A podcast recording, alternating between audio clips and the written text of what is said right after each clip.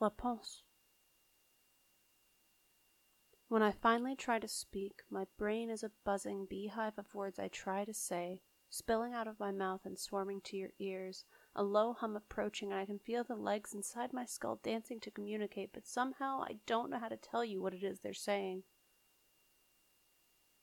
I want so badly to be clear, and your ears are heavy with pollen, but somewhere in translation a few bees get lost. They do not know where they're supposed to be going. I wonder, is this what emotion is? An uneven spilling of sound waves, a colony going a hundred directions, a swarming hum of white noise wing beats.